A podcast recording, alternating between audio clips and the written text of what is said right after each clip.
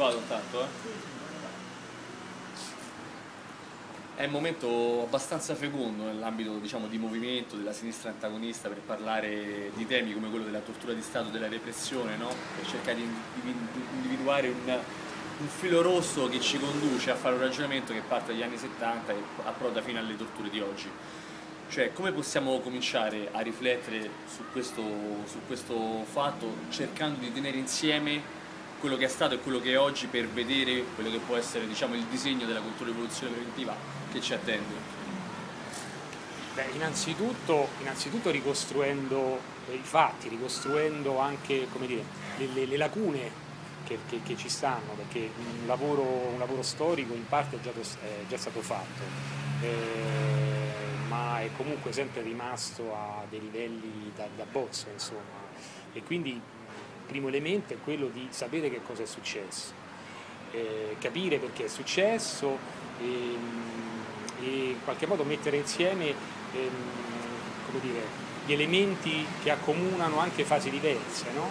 Eh, per esempio, per esempio eh, appunto, la tortura ritorna, ritorna, l'abbiamo vista operare sul fine, nel corso degli anni 70, in modo particolare alla fine, alla fine degli anni 70 all'inizio degli anni 80, la rivediamo, la ritroviamo, quel tipo di tortura, cioè la tortura investigativa, quella utilizzata per acquisire informazioni ehm, a Bolzaneto, quindi la ritroviamo all'inizio del 2000.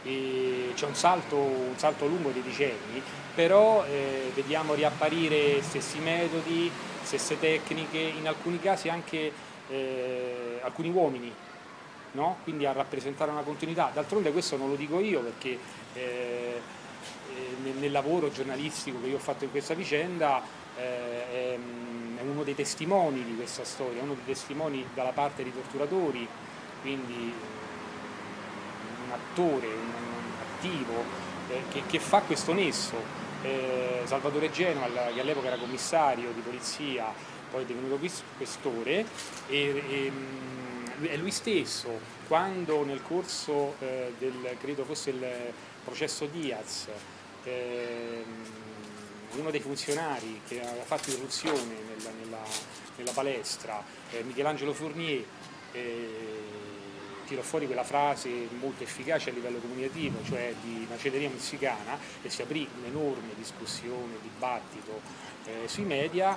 Eh, Genova interviene, interviene sulla stampa, viene, viene, viene intervistato eh, nel secolo XIX a Genova, eh, scusate il, il gioco. E, Matteo 15, no? Poi... Esatto, esatto, e, e, e, spiega e dice guardate che non vi dovete stupire, eh, in qualche modo tutto nasce da allora, tutto mette radici in quell'epoca.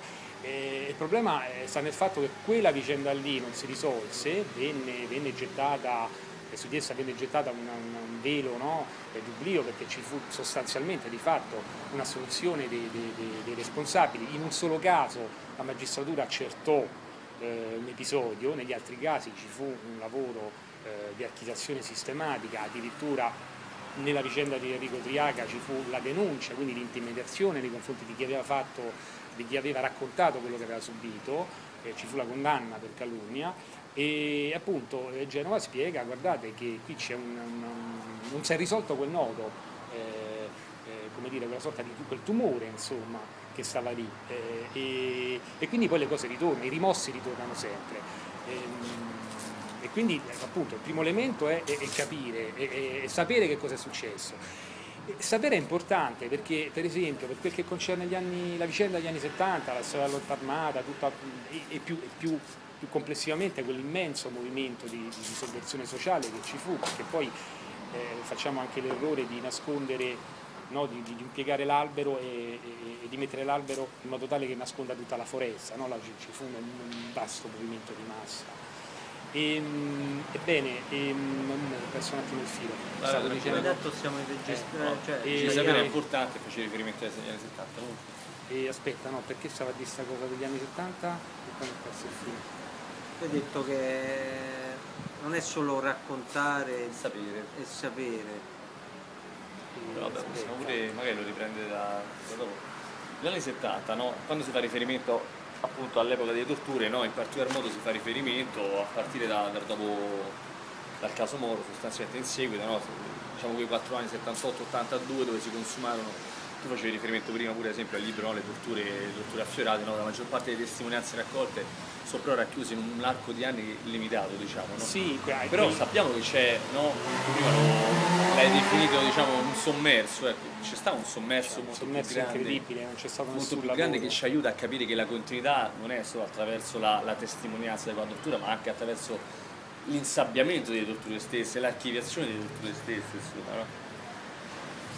C'è un uomo in tutta questa vicenda che è un po' il filo conduttore ed è, ed è appunto questo signore eh, che si chiama di nome Nicola Ciocia che è poi lo specialista, dello, il mago del waterboarding, dell'acqua e sale, della cassetta, del termine gergo che viene impiegato nei, nei commissariati di polizia e le gesta di questo signore appaiono già a metà degli anni 70, tra il 74 e il 75 al momento del, dell'arresto dei nappisti, è lui stesso tra l'altro a parlare, lui stesso che dice di aver trattato, usa, usava spesso questo termine, trattare, trattare il, l'arrestato, il fermato, eh, Pietro Sofia che è uno degli esponenti dei NAP e poi in particolare Alberto Buonoconto. Alberto Buonoconto nel verbale di denuncia delle, delle, delle torture subite fa in particolare questo nome, no? quindi c'è questo primo elemento. Questo signore lo ritroviamo, eh, oggi sappiamo, per la sua stessa missione del 78, nel corso del sequestro a Moro, eh, immediatamente dopo eh, la fine del sequestro, ehm, per sua stessa missione è lui che racconta eh, di aver torturato Enrico Triaga. E, ehm, questo signore è eh, la figura centrale delle, delle, torture che vengono praticate a partire dal, dall'inizio 82, da, da, dai primi giorni del gennaio 82 per tutto praticamente eh, l'82 e qui c'è per esempio una parte di sommerso perché sappiamo eh, ad oggi diciamo eh, grosso modo le, le, le, torture affiorate si fermano, le testimonianze si fermano nel mese di marzo ma, ma ultimamente si è scoperto che in realtà è l'intero anno 82 che, eh, in, cui, in, cui, viene impiegata in modo, in modo massiccio, sistematica, eh, sistematica questa, questa, tecnica. È l'anno, è l'anno, argentino, non a caso. Eh, Guardate, eh, intanto c'è una, dire, una, concomitanza di tempi, perché eh, quelli sono gli anni appunto della, del, del golpe, della dittatura in Argentina. E la cosa è importante perché quando si ricostruisce storicamente la vicenda ci si rende conto di come chi la praticava, gli operatori di polizia che praticavano quelle, quelle tecniche vivevano quelle tecniche. E ripetutamente in più di un caso quando ho raccolto testimonianze insomma sono andato a intervistare eh, eh, i torturati eh, tutti quanti mi hanno riportato delle scene molto simili. E, mh, me ne ricordo una in particolare dove appunto eh, questa persona viene incappucciata, cioè c'è questo rituale, incappucciata, caricata su un furgone, portata in un luogo eh, non si capisce bene se eh, alla periferia della città comunque fuori città, probabilmente in una caserma abbastanza isolata in modo da non essere disturbati e eh, viene fatto, sempre incappucciato, viene fatto scendere dal furgone, sbattuto verso un muro e lì gli dicono questi qui guarda che eh, qui siamo nella perfetta illegalità, nessuno sa dove sei, eh, tu sei sotto il nostro totale dominio, qui siamo come in Argentina. Ecco, questo, questo fatto di dire nell'82 siamo come in Argentina, quando appunto in Argentina accadeva quel che accadeva, l'Argentina, c'era una dittatura, anche se poi la democrazia non è stata proprio sospesa, quindi lì entriamo. E, e, ehm, ecco, chi faceva queste cose le viveva come se fosse lì, quindi è interessante questo parallelo, questa sovrapposizione. Calarsi proprio nella, nella, nella persona. Facendo invece un salto all'oggi, no? e, prima ti parlavo del, anzi parlavamo insomma, no? del, del, clima propizio che c'è oggi a parlare di queste cose, spesso però si sente, senza volerne fare una colpa, ma io credo che sia anche la ricerca continua da parte di tutti quanti i nuovi strumenti di interpretazione, si parla no? di tortura legandoli a singoli episodi magari di sadismo delle, delle forze dell'ordine, non so, il caso Cucchi, eh, il caso Giuseppe Uva, il caso Aldo Grandi, vengono visti come casi esemplari di tortura vera e propria possiamo dire che la tortura vera e propria rappresenta in qualche maniera delle tappe di un disegno ben preciso e che quelli invece sono degli esempi di sadismo che vengono iscritti in questo disegno più ampio che però è il movimento, quando parla di questi casi al momento ancora non ha interiorizzato, non ha metabolizzato, è un po' la, diciamo, lacunosa ancora la, l'analisi diciamo, de, generale del, del, quadro dove inserire questi singoli episodi. Bisogna, mm, io credo che la, il punto è eh, bisogna domandarsi, chiedersi che cos'è la tortura, perché viene impiegata. Ora, eh, in linea generale la, la, tortura è impiegata per due ragioni. Una che è quella di, di ricavare informazioni, estorcere, il termine ricavare è, è, edulcora, eh, estorcere informazioni. E quindi in quel caso si parla di una tortura di tipo investigativo, eh, poi vedremo come da noi c'è stata un'evoluzione un dibattito, insomma. Comunque diciamo, abbiamo una forma di tortura che è quella classica, investigativa e che se volete rinvia anche all'epoca, all'epoca delle streghe, insomma, no? eh, c'erano dei codici con, eh, come il codice maleficarum, insomma, che eh, in qualche modo eh, stipulavano eh, tutta una metodologia no? Eh, per approdare a quella che era ritenuta all'epoca la prova regina, ovvero la confessione. Poi c'è un altro elemento fondamentale della tortura che è l'affermazione del potere. L'affermazione del potere, lo Stato in qualche modo si afferma attraverso il dominio eh, un corpo e se noi utilizziamo questi due meccanismi interpretativi ci accorgiamo, ecco, sono fondamentalmente le due tipologie che si esercitano. In un caso c'è un bisogno, come dire, è una tecnica anche di indagine che al tempo stesso, quando si rivolge contro militanti politici, serve, oltre a raccogliere informazioni, a disintegrare l'identità della persona, a, no, a, fare sì che non ritorni più quella che era prima. Eh, ci sono importanti studi scientifici oramai sul, sull'effetto che producono le torture e sappiamo che purtroppo, purtroppo spesso e volentieri l'effetto della tortura è devastante e, e, quindi è un mezzo efficace da questo punto di vista qua.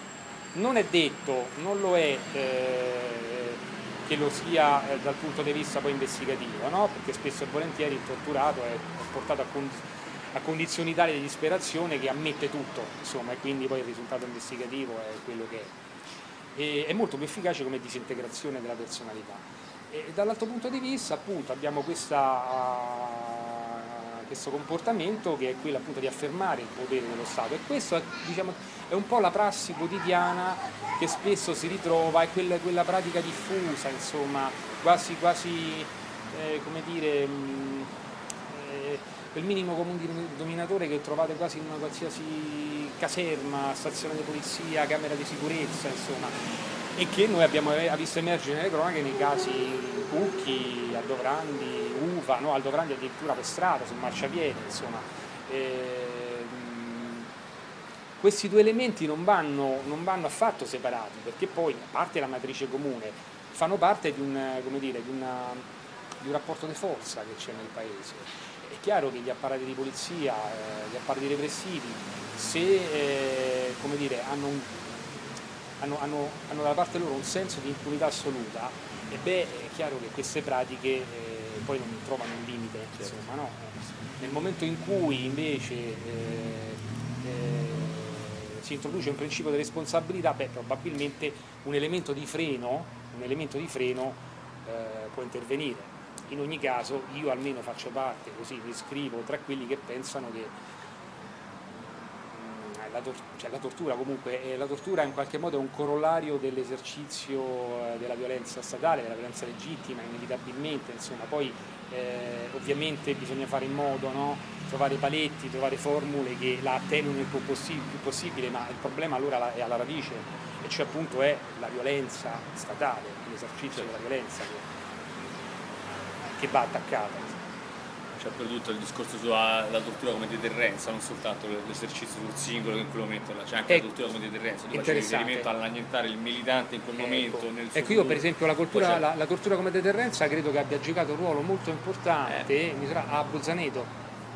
Bolzaneto è stata, è stata da, da, dai pestaggi strada a pestaggio esemplare eh, all'interno della, della palestra a, proprio alla caserma di Bolzaneto, lì è stato come dire, si è tentato come dire, di educare una generazione una generazione giovane, inesperta, che riaffiorava, che riemergeva dopo eh, decenni di conflitto sociale basso, insomma. E, tra l'altro con rivendicazioni, anche con pratiche che nulla avevano a che vedere con, il passato e lì abbiamo assistito veramente a un, un effetto impressionante, la, la dismisura, la, la, la disparità proprio, la disparità Beh, proprio dal mezzo il movimento ci arrivò no, con tutta si trovò di fronte alla guerra dopo essere stato abituato per una serie di, di tempo a un conflitto più simulato, più immediato, ma quello poi sarebbe un discorso. Ah, sì, non... sì, boh, non di... No, perché poi. No. e, no, devo dire una cosa, invece su questo. Sì, sì. Cioè, farei una domanda vai, vai, vai, intanto mi ricordo. Cioè, noi con questa eh, intervista, con questo documento vorremmo aprire una campagna eh, questa, nel prossimo autunno per eh, tirare fuori eh, la questione della tortura di Stato e quindi creare un'iniziativa nazionale, un comitato di scopo che vada nella direzione della denuncia, del riscoprire la memoria storica e nell'evidenziare la continuità dell'operato dello Stato ieri e oggi.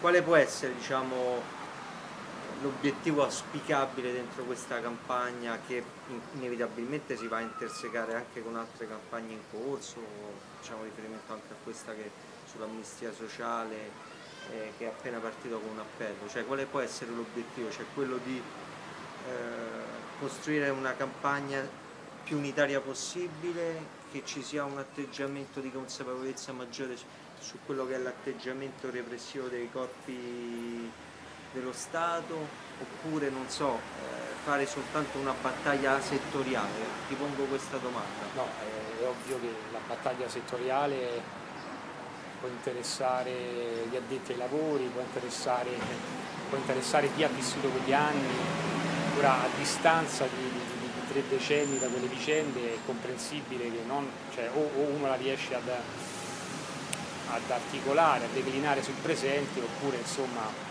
resta materia, resta materia degli storici, degli studiosi, insomma, no? un problema d'accademia quasi.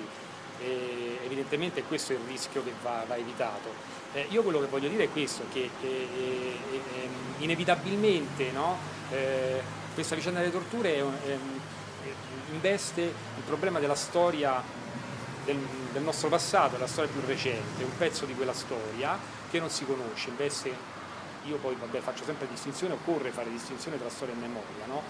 e, ehm, e, questo perché? Perché c'è una narrazione che si è costruita, eh, si è affermata, insomma, basta interrogare qualunque ragazzo che uno vede per strada all'uscita da scuola e che eh, per esempio eh, l'Italia, stando a quella che appunto è la, la brutata diffusa da, da, da, settori della magistratura, dai media, insomma, e che l'Italia ha vinto la battaglia degli anni 70 eh, attraverso gli strumenti della democrazia. Questa cosa si riassume con una frase che ebbe molto successo all'epoca, che era una frase di Bertini, del Presidente della Repubblica dell'epoca, che appunto disse, facendo sempre riferimento a quella quella contemporaneità che era la vicenda argentina, disse proprio, argentina e precedentemente cilena, che disse noi abbiamo sconfitto eh, il terrorismo non negli stati ma nelle aule di giustizia.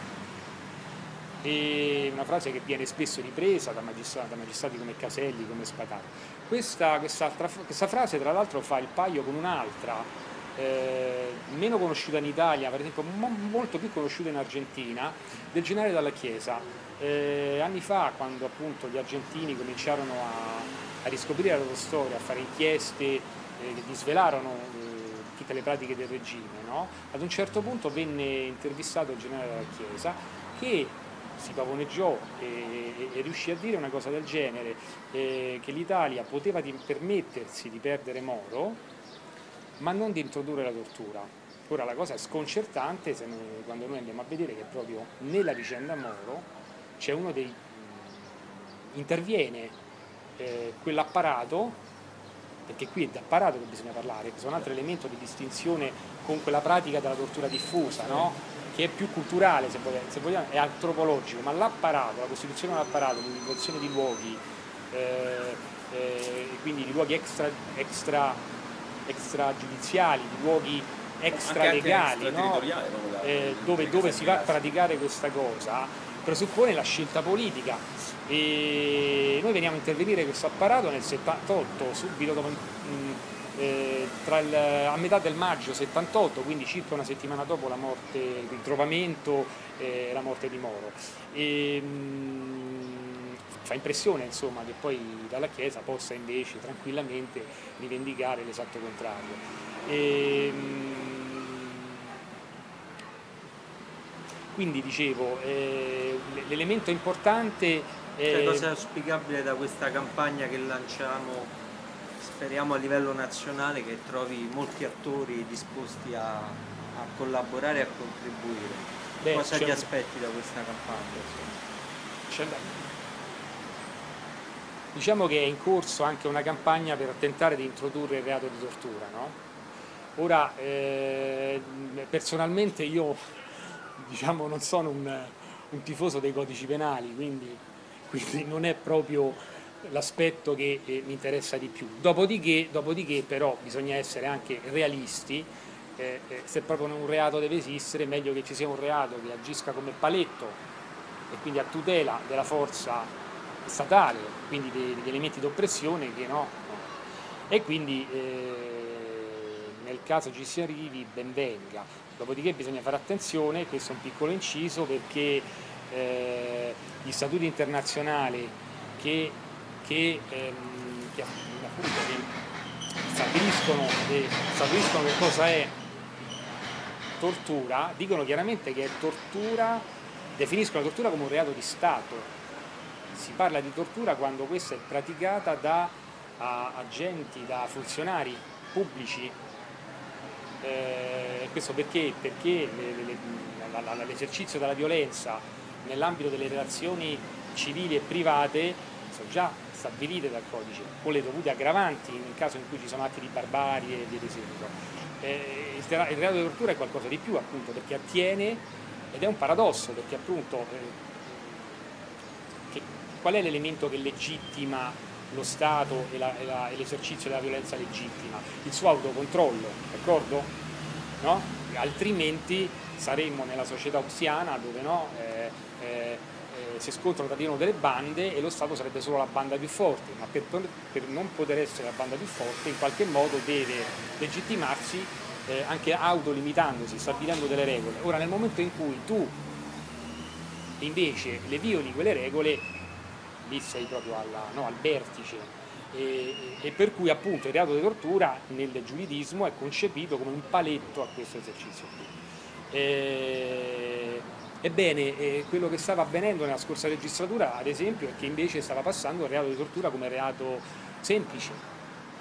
E, insomma, eh, tutti gli specialisti, tutti gli operatori del diritto ti spiegano che questo vuol dire una cosa sola, che non verrà mai impiegato nei confronti della violenza operata dal, dallo Stato, dalle forze statali, verrà impiegata nei confronti delle varie episodi di violenza che si verificheranno nel Paese. Quindi attenzione per esempio a, a, dire, a convogliare una battaglia che al limite parte da premesse giuste eh, eh, aspetta perché non sta andando. sta registrazione è Parte le premesse giuste. Per passa le premesse giuste. Vai, vai, vai, vai. Sì, sì, sì, sì, tanto proprio fermo qua.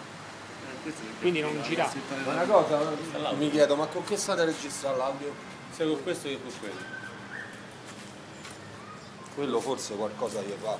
Ma un microfonino da attaccare là c'era? Eh no, perché pensavamo di farlo dentro. C'è il rischio che senti il cazzo. Eh, lo so. Andiamolo a fare dentro, io e poi però dentro uguale, cioè senti un attimo. No, dentro è lei. Sì, anche sì, però l'audio sembra pure questo. Questo è molto efficace, io ho sempre visto è una potenza. Quello è il problema. Quella è una potenza. Cosa?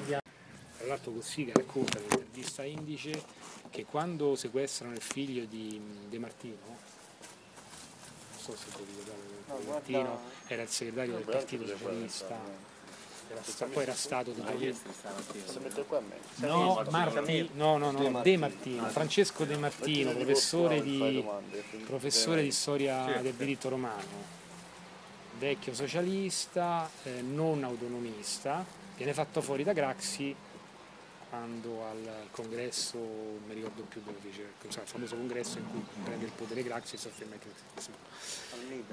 Al Mitas, esatto. De Martino accade un episodio strano, gli sequestrano il figlio, non si è mai capito mh, che c'era dietro, se era una cosa politica, se era una cosa, perché non è che poi fosse così, non era un riccone, insomma, cioè, stava bene. E Cossiga racconta che per eh, risolvere le questioni venne chiamato il famoso funzionario che sapeva interrogare così bene, eh, il quale dà un contributo, insomma. E tra l'altro questa cosa mi permette di un altro fatto, che Ciocia fa un grosso, eh, è stato impiegato in tutte le, le vicende di rapimenti eh, dell'anonima sarda, quella chiamata anonima sequestri. Eh, perché appunto quando, per ritrovare l'ostaggio in sostanza, quando beccavano qualcuno che pensavano fosse coinvolto con la banda, ovviamente lo trattavano, gli facevano acquistare per avere notizie. Questa cosa è stata fatta in modo sistematico con i banditi sardi, con, con, con i calabresi, solo che pure lì il solito problema non viene fuori perché lì c'è una cultura eh, loro, de- fa parte del gioco, diciamo, lo sai, non, non viene denunciato. Eh, sta pratica eh, era una pratica corrente, diciamo, con quella che era la cosiddetta criminalità comune. Diciamo, no? I politici ci andavano un po' più piano, no? a parte perché non c'avevano, dal dopoguerra non c'erano stati grossi fenomeni per cui dovevi, no? Eh, anche se c'è l'episodio di Alcamo del 74 dove ammazzano tre carabinieri in una stazione, non si capisce bene chi ha fatto sta cosa, arriva l'ordine di indirizzare le indagini verso questi tre ragazzi anarchici del paese che vengono bestialmente torturati da una squadra del Ross di Napoli, una cosa strana che il Ross di Napoli va giù in Sicilia a fare questa cosa e quindi c'è quell'episodio lì insomma no? però grosso modo la pratica è, fa- è fatta lì, si addestrano lì, gli uomini di Ciocia sono uomini della squadra mobile napoletana, quindi è gente che si è addestrata, preparata, formata sulla camorra, queste cose le fanno quotidianamente con i camorristi. No, poi a un certo momento dice vabbè, mo se fa anche i politici, capito? E...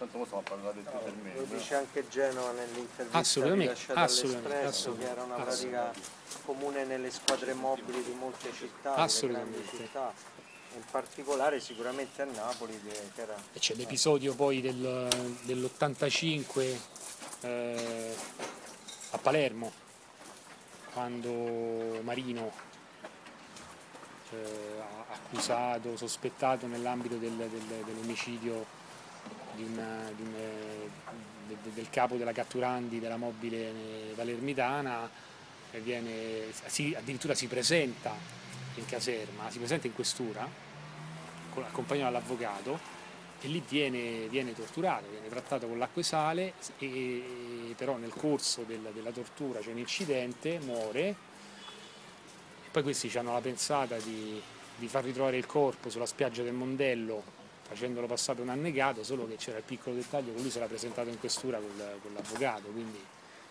il problema è sì, e quindi è lì, lì, no, lì, questo credo sia, sia l'unico caso in cui una vicenda di tortura abbia dato seguito quantomeno sul piano eh, amministrativo interno a eh, delle misure punitive, perché tutto il vertice della mobile napoletana venne mandato a casa, mandato a casa, venne trasferito, intervenne direttamente il ministro dell'interno dell'epoca Scalfaro su questa cosa e ci fu un po' un repulisto. Poi la mafia intervenne per conto suo e vendicò quell'episodio uccidendo il capo della mobile napolitana Cassarà. È tutto legato lì così.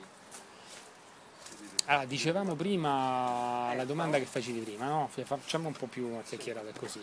Cioè, mm, stavamo dicendo sul senso di questa battaglia, gli obiettivi che sono diciamo, auspicabili e realizzabili in questa campagna che si inserisce in un contesto più largo di, anche di una maggiore sensibilità politica che sta emergendo in situazioni di movimento e l'appello per esempio sull'amnistia sociale per reati di devastazione e saccheggio, per reati insomma, legati all'insorgenza sociale e anche questa cosa sulla tortura, anche se da un profilo più prettamente giuridico, cioè l'introduzione del reato di tortura, si inseriscono quindi dentro questo clima in cui sembra che può essere eh, diciamo, positivo anche ri- riprendere una discussione politica anche su quello che è stato l'operato negli anni 70 eh, dell'apparato quindi rispetto sulla deterrenza. Guarda, io credo che ci sia nel Paese una, una consapevolezza che sta emergendo, emergendo diffusa, insomma, un'esigenza diffusa eh, rispetto a, una, dire, un crescendo repressivo, sempre, sempre più eh, capillare, asfissiante, no? Eh, anche perché è abbastanza evidente il fatto che c'è una ormai l'arsenale repressivo ha raggiunto dei livelli tali di intensità eh, anche assolutamente disproporzionati rispetto all'offesa ricevuta. no? Quando, eh, per tornare a un esempio classico, noto, eh, per delle vetrine rotte uno prende 15 anni, beh, insomma, e invece di contro per delle torture subite, perché di fatto anche se la qualificazione giuridica non è quella perché non c'è il reato, però la sostanza è quella lì, eh, eh, ci sono corpi martoriati, rimasti, rimasti praticamente eh, inabili a vita con, con- con- con, lesioni permanenti. Eh, in quel caso le condanne ne- ne- ne- ne- non ci sono, non ci sono proprio perché sono prescritte o se ci sono delle responsabilità correlate e non arrivano ai 3 o 4 anni, qualcosa non va, è palese, no? È palese che c'è una, come dire, due pesi e due misure eh, che, che non stanno in piedi in sostanza. E- ma no, ma poi mm, mm, è stato recentemente depositato un progetto di legge che addirittura chiede condanne molto pesanti per la semplice contestazione sonora in una piazza, insomma, cioè i livelli sono tali. Quindi sta emergendo nel Paese una consapevolezza diffusa eh, perché ognuno verifica il fatto che a fronte anche di una condizione economica, delle condizioni di vita sociale sempre peggiori, non è possibile nemmeno esprimere dissenso. Qui parliamo proprio dei livelli minimi che sono disapprovazione, dissenso, sfiducia, eh, non parliamo nemmeno Malcontento. di malcontento, esatto. Tutto ciò è represso duramente eh, ehm, e quindi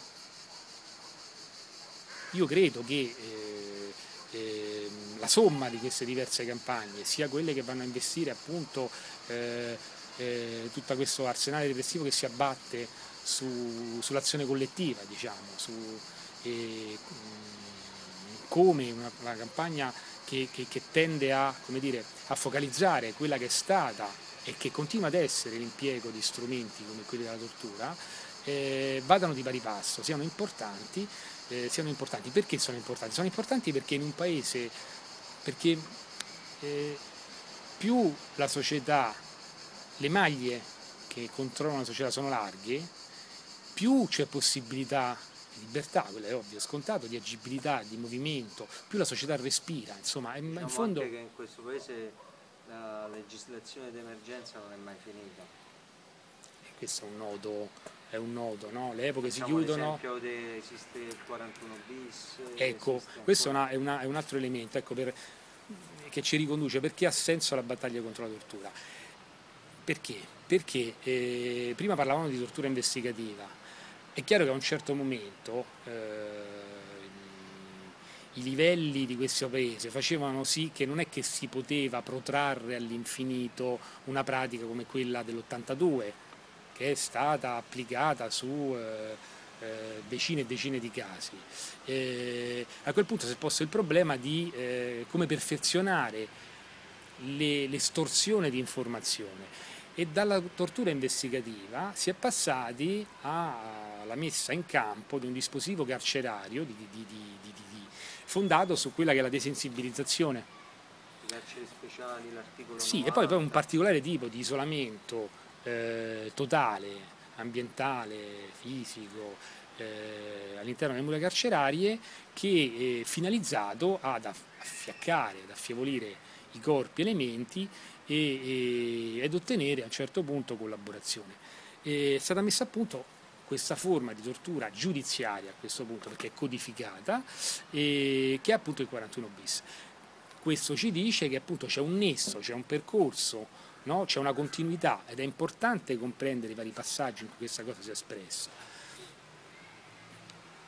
Io penso che Chiudo. con questo passaggio finale possiamo chiudere, no? Eh, sì, c'è il fa capire. Poi calcola faremo il montaggio, per cui potremmo certo, metti prima e dopo. lavorare anche su come mettere insieme le, le frasi e dargli un perché questa è anche una parlata Sì, molto lì. Nel montaggio dovreste eliminare